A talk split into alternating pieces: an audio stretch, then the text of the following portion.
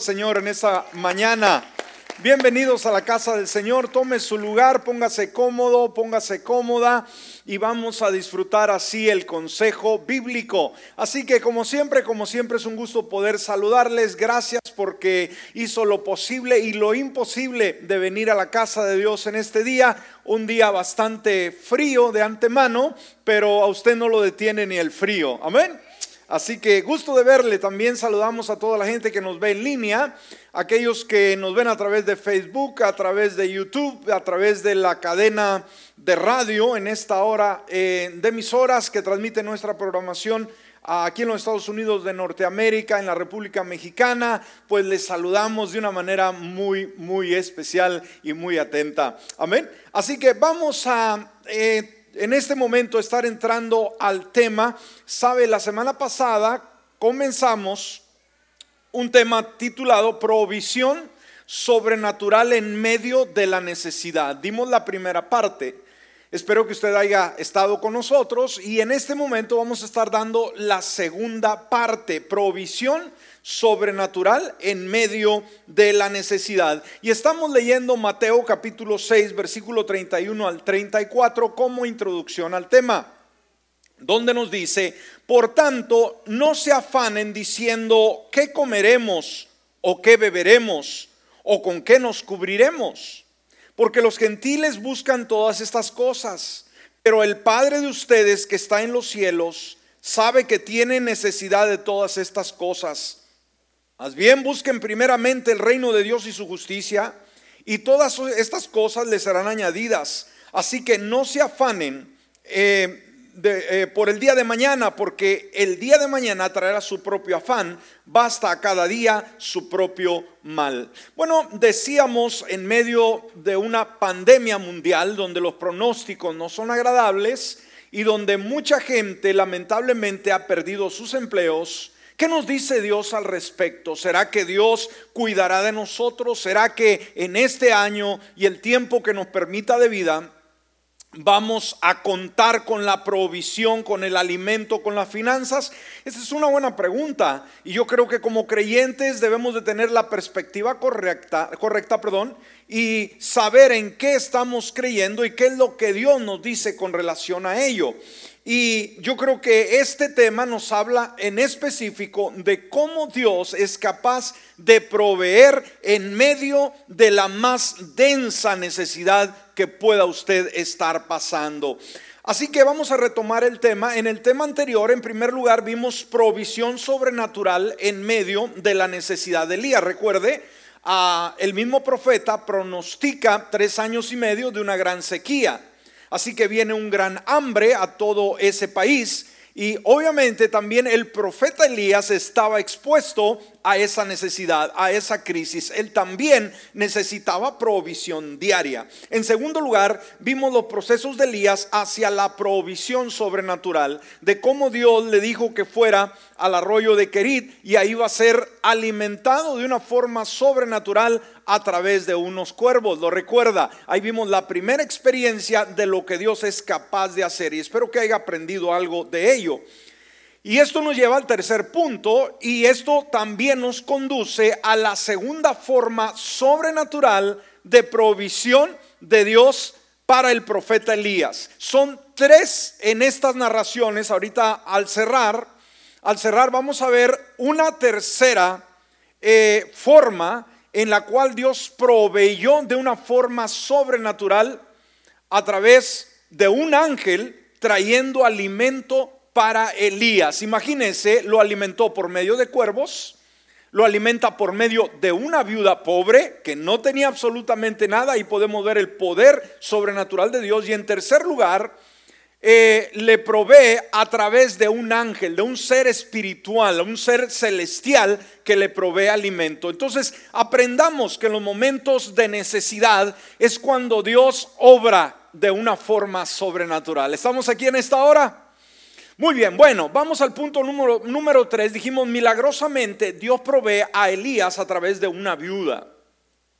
Ahora, esta historia de esta viuda, amados hermanos, es una de las narraciones bíblicas que muestra la manera en que el Señor puede obrar con sus hijos a través de la fe. El ejemplo de esta mujer es un ejemplo vivo para nosotros de cómo Dios es capaz de hacer lo extraordinario. Una vez más, Dios, dijimos, cuando Él eh, lo envió en primer lugar al arroyo de Kerit, ahora le dijo, ¿sabes qué? Levántate y vete a Zarepta de Sidón. Y obviamente aquí podemos ver obediencia de parte del profeta hacia Dios. Y cuando Dios nos habla, debemos aprender a escuchar su voz y obedecer. ¿Está conmigo? Primera de Reyes 17, versículo 8 y 9. Entonces la palabra del Señor vino a Elías diciendo, fíjate, ¿qué le dijo Dios? Versículo 9, levántate. Amén. Oiga, es una buena acción, ¿no? Cuando estamos en necesidad, ¿qué le decir, Señor? Aquí estoy en el sofá con brazos cruzados, bendíceme.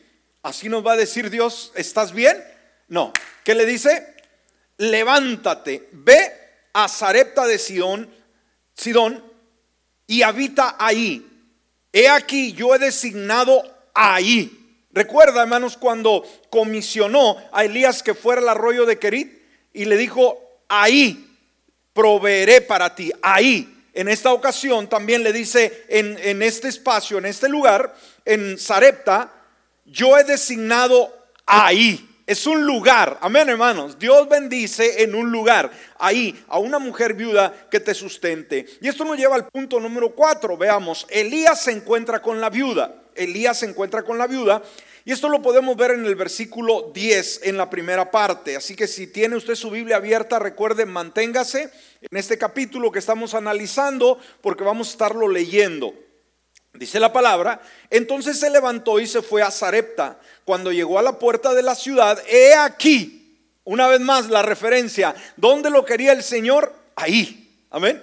Así que cuando él llega a ese lugar, inmediatamente ve a la mujer viuda. Ahora recuerde, a quizás Elías cuando le, por primera vez le dicen que una mujer viuda le va a proveer, pues obviamente en su mente pensó que sería una mujer riquísima, ¿no?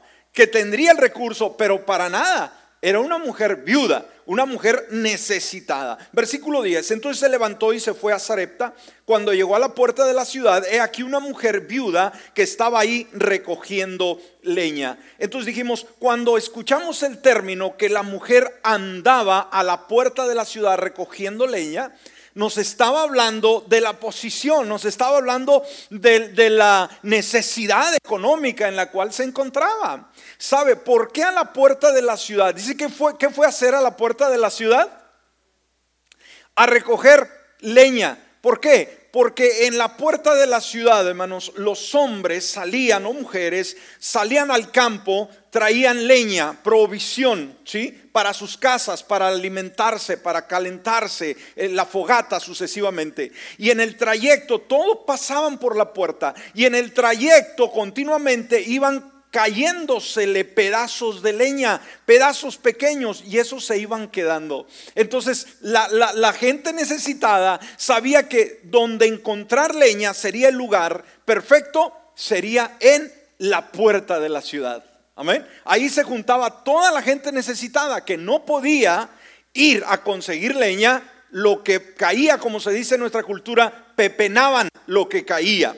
Entonces, a vemos que los huérfanos y las viudas en ese tiempo, hermanos, ser huérfano y ser viuda, se consideraba una de las personas más necesitadas de esa época. Ahora, esta viuda había eh, encarado la muerte de una forma única. Su esposo había muerto, ¿sí?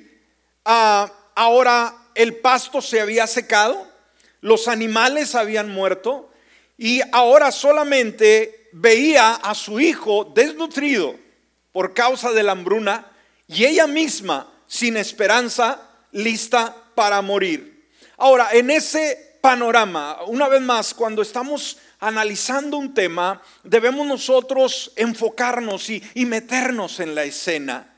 En ese ah, eh, eh, panorama tan, tan eh, triste y necesitado, aparece el profeta Elías. Y recuerde, aquí había no solamente una persona en necesidad, había tres personas en necesidad de provisión sobrenatural. ¿Quién era el primero? ¿Quién era la primera persona en necesidad? El profeta Elías. Tenía que comer. En segundo lugar, vemos a la mujer viuda. ¿Y sabe quién es la tercera persona que también necesitaba comer en particular en esta escena? El hijo de la viuda. ¿Estamos? Ahora, cuando Elías llega, fíjese hermanos, inmediatamente por instinto, cuando ve a aquella mujer recogiendo leña, que haber dicho, oh my God, esta mujer es pobre pero Dios me dio una palabra. ¿Me escuchó? Yo, eh, hermano, y mire, una vez más, cuando hablamos de necesidad financiera, debemos nosotros romper con la lógica. Si queremos provisión sobrenatural, vamos a tener que ser desafiados y salir de lo que humanamente siempre estamos acostumbrados a ver o a recibir. Cuando el profeta ve a aquella mujer, ve en ella necesidad y estaba consciente que humanamente estaba incapacitada para poder suplir las necesidades del profeta. Mas, sin embargo, el profeta actúa en fe. ¿Cómo actúa el profeta? En fe. Ahora, ¿por qué no va ante alguna otra persona? Recuerde, esta no era la nación de Israel, era eh, una nación extraña donde había venido Jezabel.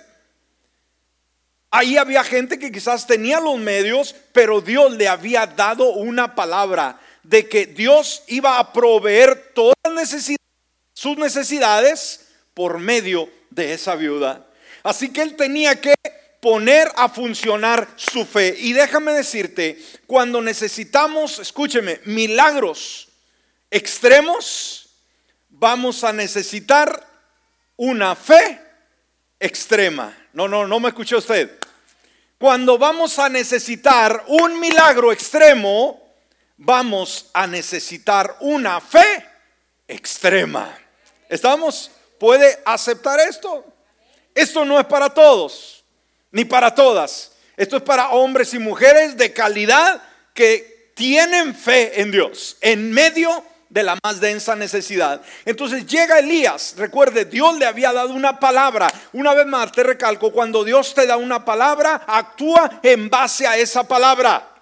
Que el enemigo no te la robe, que las circunstancias no te la roben, que el mundo a tu alrededor no te robe esa palabra. Si Dios te la dio, se va a cumplir. Amén. No los veo muy emocionados, nomás a mi hermanita aquí. Hay que contagiar a esta gente, hermana. Aleluya. Así que él no va a ver la limitación, podría decir, ¿y cómo estás? ¿Cómo te ha ido? No, fíjese la primera palabra que le lanza. ¿Qué es lo que hace? Le pide agua y le pide pan. En su necesidad, wow, versículo 10 en su segunda parte y el 11. Él la llamó y le dijo, por favor, tráeme un poco de agua en un vaso primero. Y luego tráeme también un poco de pan en tu mano. Entonces veamos eh, como ya lo recalcamos, la mujer eh, estaba en una mala condición financiera. Ahora, dijimos, en primer lugar, Elías tuvo que ejercitar su fe. Al acercarse y decirle, tráeme agua y pan, y sabía que no había ni agua ni pan. Pero él lanzó la palabra, él ejerció su fe. En segundo lugar, la mujer tenía que tener también fe, una fe extrema. ¿Estamos aquí? Todo se trata de fe. No era la fe de Elías que iba a producir el cambio, sino que cada quien tenía que demostrar fe. La palabra, hermanos, produce fe en nosotros. Y alguien puede recibir, alguien puede recibir un milagro, una eh, provisión única, pero sabe que usted no puede vivir con la fe de aquel o de aquella. Usted tiene que ejercer su propia fe en Dios. ¿Estamos aquí? Entonces ella tenía que ejercer su fe también, también. Ahora, la viuda tenía simplemente la opción de creer la promesa divina y recibir, simplemente compartir lo que le pedía el profeta ah, o no creerle simplemente a Elías y no darle nada. Entonces es, ella era la que tenía la opción. Y recuerde, Dios antes, escúcheme, de bendecirnos, Dios va a cuestionarnos. ¿Me escuchó? Dios va a probarnos y nosotros vamos a determinar. Nadie va a determinar por usted qué es lo que quiere en la vida. ¿Sí? El profeta le lanzó el reto. La mujer podía haberse quejado, podía haber dicho, pero que no te das cuenta, no eres, eh, eh, eres una persona insensata al preguntar y ver mi situación. E, ella simplemente, hermanos, tenía que decidir, ¿no? Entonces, para ser bendecidos debemos de tener fe. ¿Me escuchaste? Esto no es automático decir, pastor, pues yo no sé cómo me va a ir. El hecho de ser cristiano me va a ayudar. No, el hecho de ser cristiano no te va a ayudar. Lo que te va a ayudar es ejercitar fe en momentos de necesidades extremas para recibir milagros extremos. Amén. Entonces, debemos de tener fe y obviamente seguir las instrucciones de Dios. Entonces, involucraba de parte de, esta mujer fe, sí, en primer lugar. Pero otro ingrediente que se requería era servicio.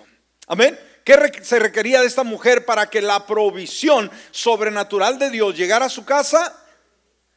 Hermanos, fe en primer lugar y en segundo lugar, servicio. Amén. Para recibir lo sobrenatural. Esto nos lleva al punto número 5. Veamos la respuesta de la viuda. Y fíjese, yo creo que era, es muy normal, ¿no? Muy lógico. Versículo 12. Ella respondió, vive el Señor tu Dios. Y, y fue realista, fue realista. No tengo pan cocido. Solamente tengo un puñado de harina en una tinaja y un poco de aceite en una botella. He aquí que estaba recogiendo un par de leños. No necesitaba mucha leña. ¿Cuántos? Nomás con dos leñitos tenía para poder hornear su última torta, comérsela y morir. ¡Wow! Ah, he aquí que estaba recogiendo un par de leños. Y mire lo que dice, hermanos, para entrar, prepararlo para mí y mi hijo, a fin de, de que lo comamos. ¿Y qué añade al último? Y muramos. O sea, era la última comida.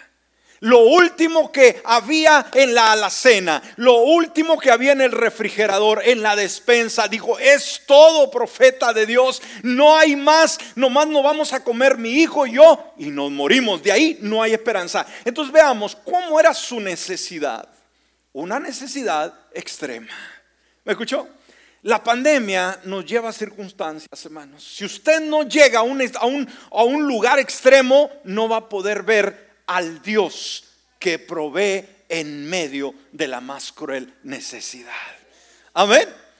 Ah, y a veces no queremos ah, experimentar el poder de Dios. A veces buscamos por aquí, por allá, no queremos que Dios supla. ¿Por qué? ¿Por qué? Démosle la oportunidad al Señor. El punto número 3, 6, perdón, esto nos lleva al punto número 6. Veamos las palabras de Elías.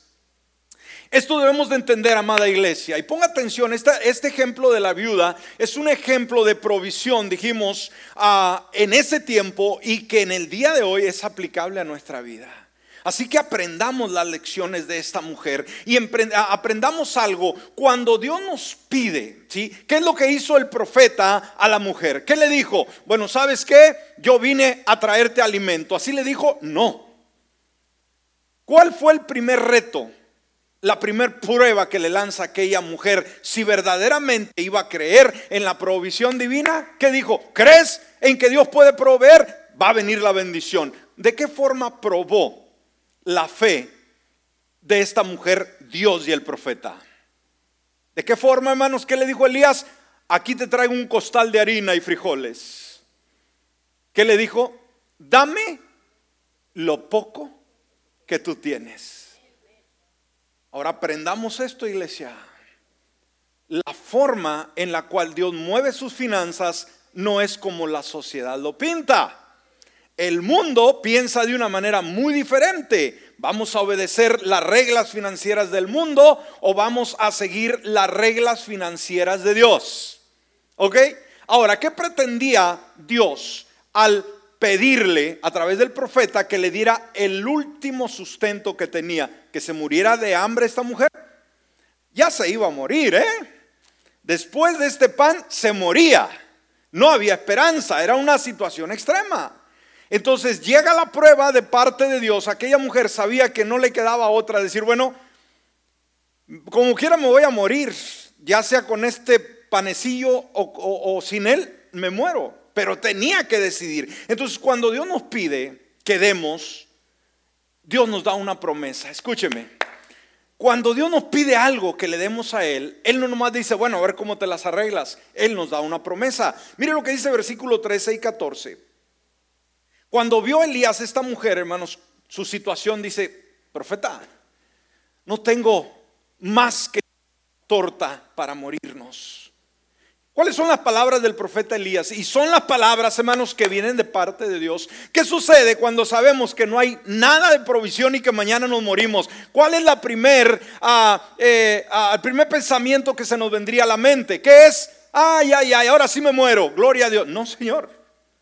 Miedo, terror, horror.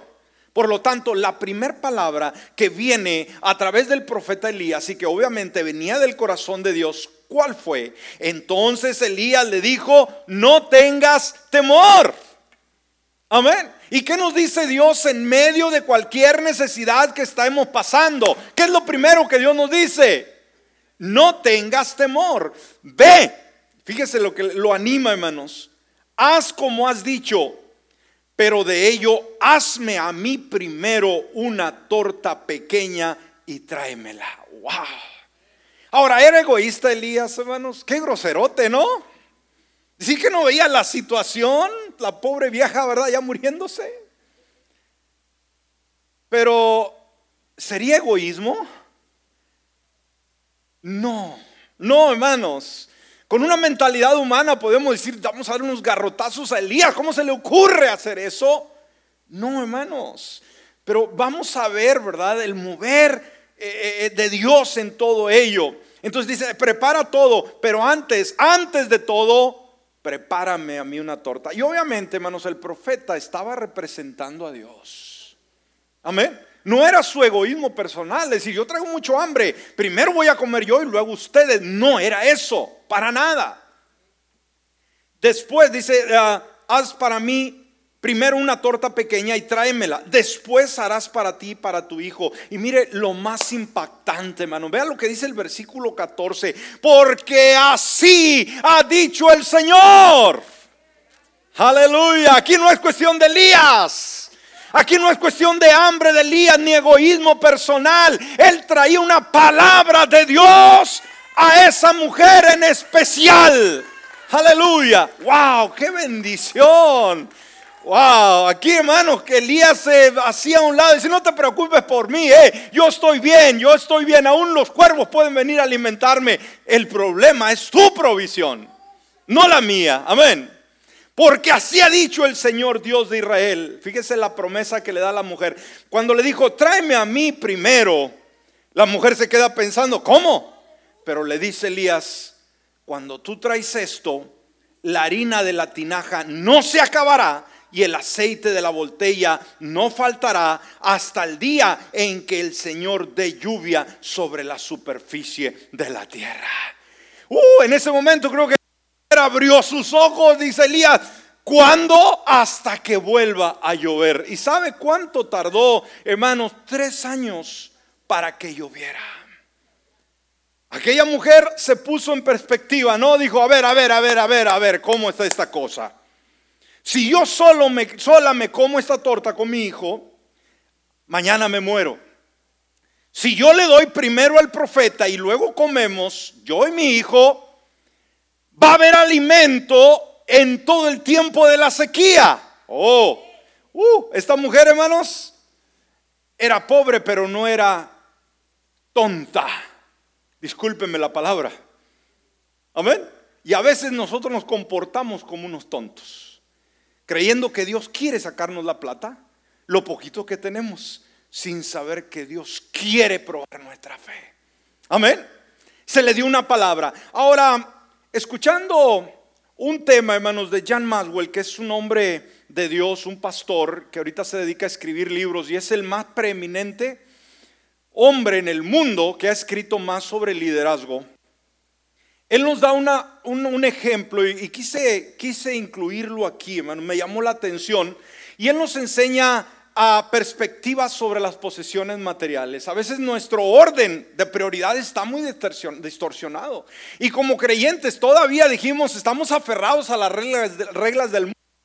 Y, no sabemos cómo funciona el reino de Dios y sus finanzas. Y, y déjenme compartir rápidamente, esto lo incluí en el tema, hermanos, porque valía la pena y espero que usted lo entienda. Y él usó el ejemplo de una parábola, la parábola del buen samaritano. ¿Cuántos conocen esa parábola en Lucas capítulo 10, versículo 30 al 37? No la vamos a leer porque hay mucho material y el tiempo ya va muy rápido, hermanos. Amén. Pero todos lo sabemos. Se dice que un día iba un hombre que descendía de Jerusalén a Jericó. ¿Qué pasó en el trayecto?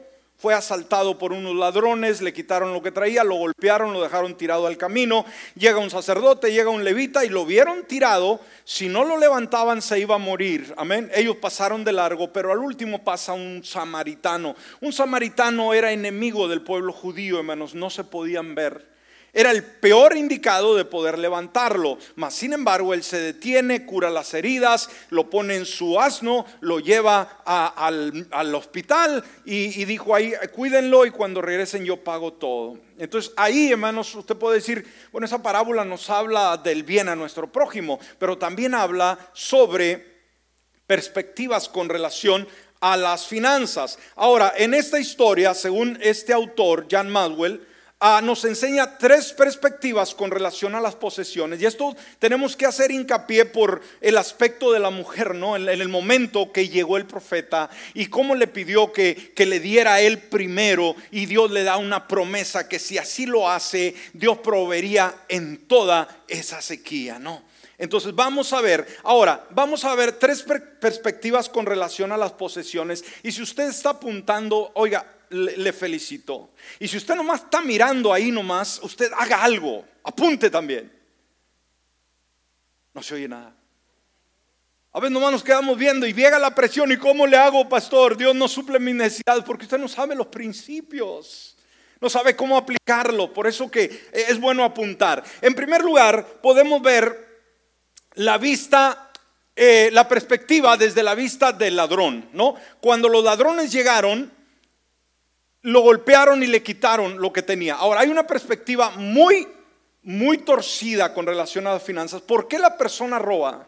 Si usted tiene una bicicleta, por ejemplo, y la deja por ahí en su casa o a la tienda afuera, y sale y se la llevan, ¿cómo se siente usted? ¿Le han robado alguna bicicleta alguna vez? O cosita, ¿no? Ahora, ¿qué tanto vale? Podemos ir a, a, buscarla por ahí, la encontramos unos 25 dólares usada. Pero ¿Qué es el problema, hermanos, cuando nos roban algo? No es el precio eh, financiero, es el, precio emocional. ¿Sí me explico? Los sentimientos. Entonces, la perspectiva del ladrón, hermano, ¿por qué lo, lo, golpearon al hombre que iba y le robaron? Bueno, en primer lugar, esa perspectiva, desde el punto de vista del ladrón, es, primer lugar, lo que es tuyo es mío y lo voy a tomar.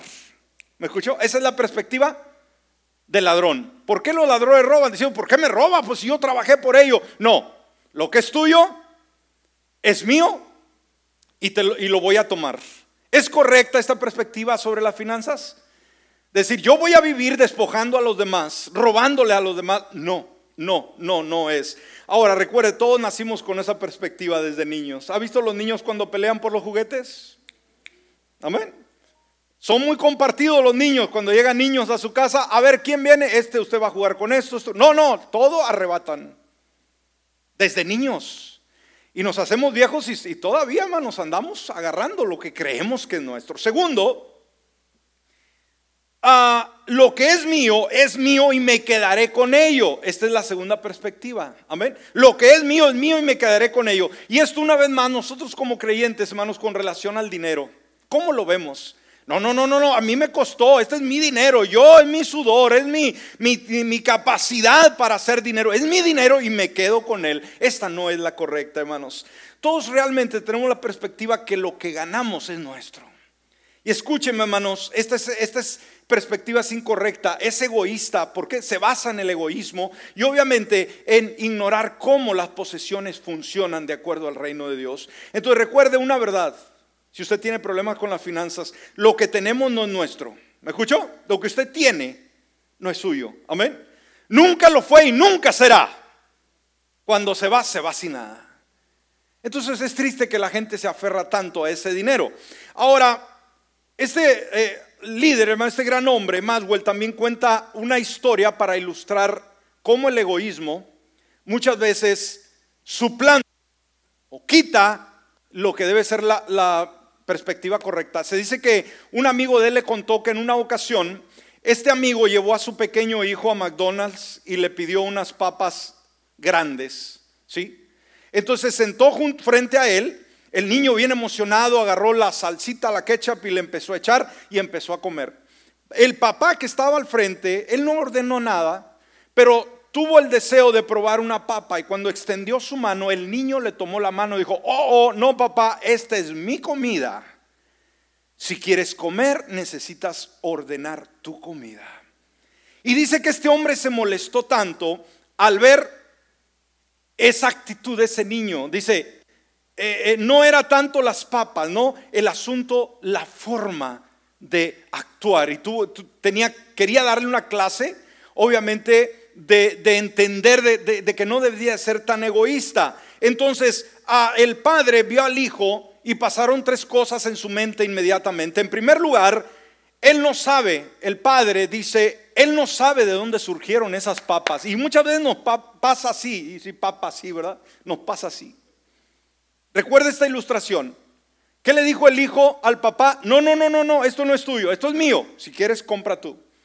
Y como seres humanos, hermanos, y ya adultos, nos pasa así de la misma manera. Él dijo, él no sabe de dónde surgieron esas papas. ¿Está conmigo? El niño no entendía, hermanos, que el que compró las papas, ¿quién fue? Su papá. Y que él podía comprar otras para él si él quería, ¿sí? Mas, sin embargo, eh, no lo hacía porque quería enseñarle a su hijo a ser compartido. En segundo lugar, él no entendía, dice el papá, que yo podía quitarle las papas. ¿Por qué? ¿Quién las pagó? Él. Él tenía el poder de quitarle todas las papas o en su lado contrario tenía el poder de comprar todas las papas que tenían en ese lugar y traérselas a la mesa. ¿Me explico? ¿Quién tenía la autoridad? ¿Quién tiene el poder? El papá. ¿Me está entendiendo para dónde vamos, hermanos? No está hablando de un niño con papas, está hablando de usted, de usted, de usted, de mí. Que a veces nos aferramos, ¿no? Y creemos que Dios no nos puede quitar todo lo que tenemos. Creemos que somos dueños y la verdad es que no, no es así. En tercer lugar, él no entendía que yo no, no necesitaba esas papas. ¿Me escuchó? El papá no necesitaba esas papas. Él podía comprar más. No las necesitaba una vez más. Y eso es lo que a veces entendemos. ¿Por qué? ¿Por qué pagar diezmo? ¿Por qué traer primicias? ¿Por qué darle ofrendas a Dios? ¿Por qué darle ese pedazo de, torta eh, de la viuda a Elías? Hermano, una vez más, esto cae en esta categoría. Él no entendía que Dios no necesita nuestro dinero. Amén. Él puede hacer con lo que Él quiere. Él es la fuente de toda bendición. Entonces, ah, el papá dijo, lo que me molesta es que debe de entender mi hijo que yo no necesito esas papas, puedo comprar las mías, pero quiero compartirlas con mi hijo. O sea, Dios quiere compartir de su abundancia con nosotros. Y era la actitud de egoísmo e ignorar cómo las posesiones trabajan. Ahora, rápidamente, la tercera perspectiva en el ejemplo del samaritano eh, lo que es tuyo, es tuyo y te lo voy a dar, que esta es la perspectiva correcta. ¿Recuerda? Lo que es mío es mío y me lo quedo, la perspectiva anterior. Pero la correcta es simplemente, lo que es tuyo es tuyo y te lo voy a dar. ¿Cuántos tenemos esa actitud? Es la más correcta, hermanos. Lo que es de Dios, ¿de quién es? Es de Él. ¿Y nos vamos a quedar con ello? Para nada. Esta es la actitud correcta. Amén. Ah, en cuarto lugar, lo que es mío no es mío,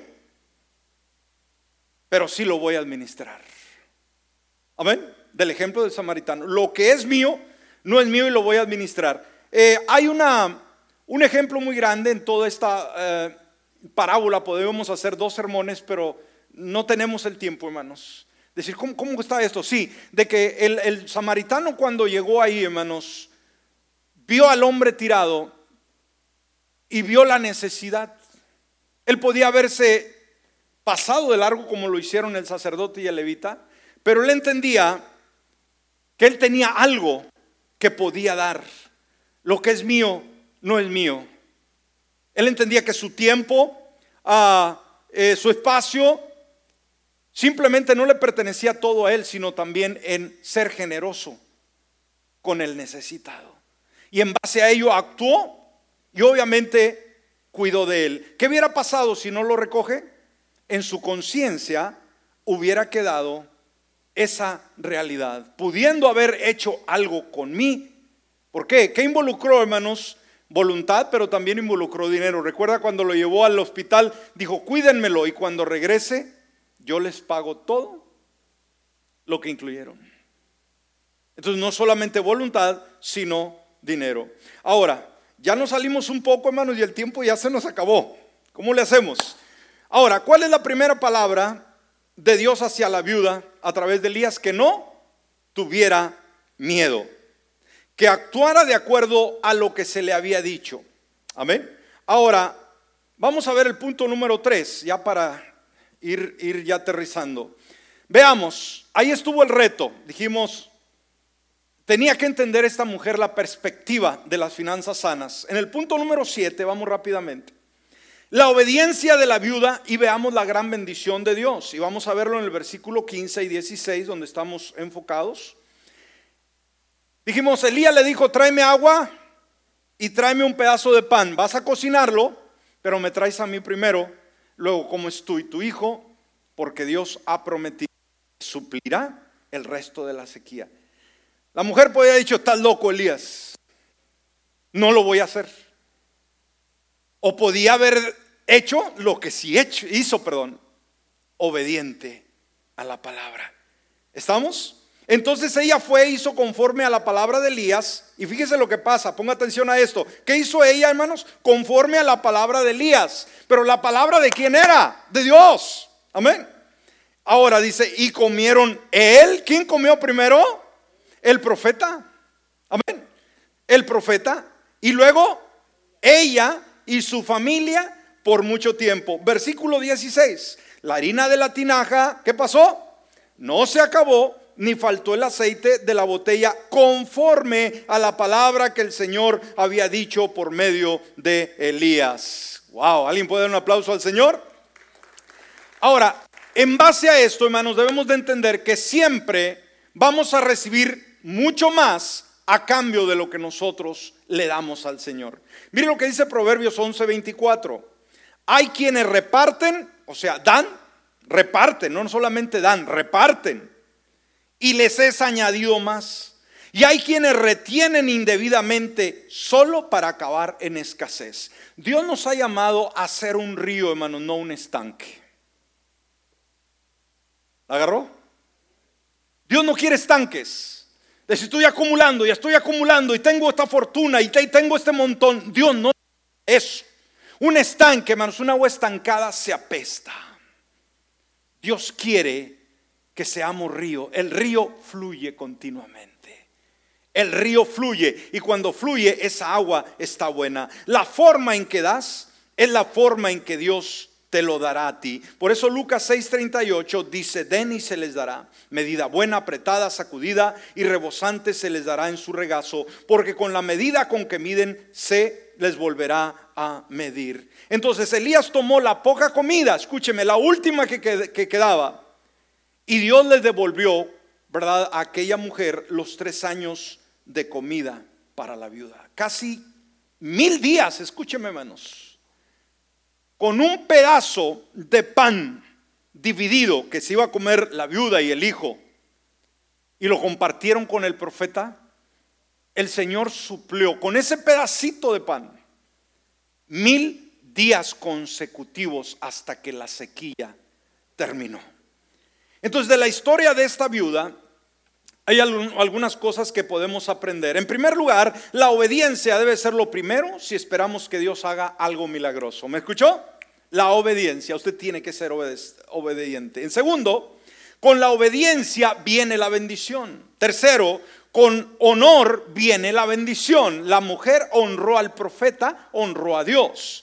Cuatro, con fe viene la bendición. Entonces, ya como conclusión, hermanos, con esto cerramos.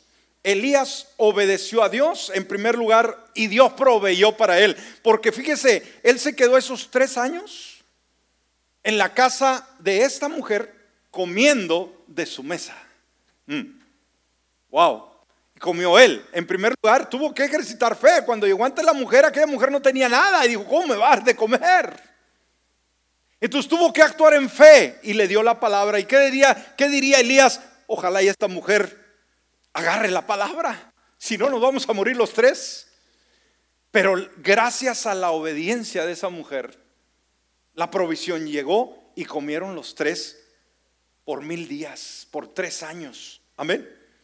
Entonces, esta es una de las tres ocasiones en las que Dios proveyó para Elías de una manera sobrenatural. Dijimos, en primer lugar, recuerda cuándo proveyó Dios para Elías de una forma sobrenatural, de acuerdo a la narración que ya leímos, vimos. ¿Cuál fue la primera forma? ¿A través de qué? De los cuervos. En segundo lugar, a través de una viuda. O sea, ¿qué tenía que ofrecer? Nada. Y en tercer lugar, por medio de un ángel. Esto lo encontramos en Primera de Reyes, capítulo 19, versículos del 5 al 7. Dice la palabra, se recostó debajo, o sea, hablando de Elías, del arbusto y se quedó dormido. Y aquí un ángel le tocó y le dijo, levántate, come. Wow. Entonces miró y aquí que a su cabecera había una torta cocida sobre las brasas y una cantímplora de agua. Luego comió, bebió y se volvió a recostar. Entonces el ángel del Señor volvió por segunda vez y lo tocó diciendo, levántate, come, porque el camino es demasiado largo para ti. Wow.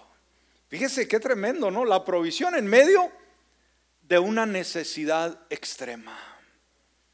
Dios le demostró en tres ocasiones a Elías de una forma sobrenatural cómo él cuida de los suyos. A través de cuervos, a través de una viuda pobre y a través de un ángel. Un ángel, hermanos. Imagínense la receta que traería este ángel. Uh, esa torta estaba riquísima, era una torta celestial. Amén. Todo esto directamente de Dios. Póngase de pie en esta hora. ¿A cuántos de ustedes, hermanos, este, este tema y el anterior les ha ayudado, les ha cambiado su perspectiva con relación al, a las finanzas, cómo Dios quiere suplir para su vida? ¿Cuántos hemos tomado esta palabra y hemos aprendido algo a través de todo ello? Yo creo que Dios quiere, hermanos, equiparnos. No sabemos como lo hemos mencionado, ¿qué sigue en este año? Hay mucho desempleo, mucha carestía. Pero una cosa sí estamos seguros, la respuesta no va a estar en los gobiernos, la respuesta no está en la industria, no está en el empleo, la respuesta está en Dios. Aquí no vemos, hermanos, en los tres casos de Elías, no vemos actuar al gobierno, ni el cheque del desempleo, ni la industria, ni la agricultura. ¿Me escuchó? Vemos cuervos, vemos una mujer pobre y vemos un ángel. Mm. ¿Usted cree que el Señor es el mismo hoy? Sí lo es. Cierre sus ojos. Y en esta hora, si usted tiene dudas, venga Jesús. Especialmente usted, mi amigo, mi amiga en esta hora dígale, Padre Celestial, yo necesito urgentemente esa ayuda de parte tuya. Y en esta hora yo rindo mi corazón, me arrepiento de mis pecados y te invito a que tú vengas a mi corazón. Ven, cámbiame y haz de mí una persona totalmente nueva por Cristo Jesús. Amén y amén.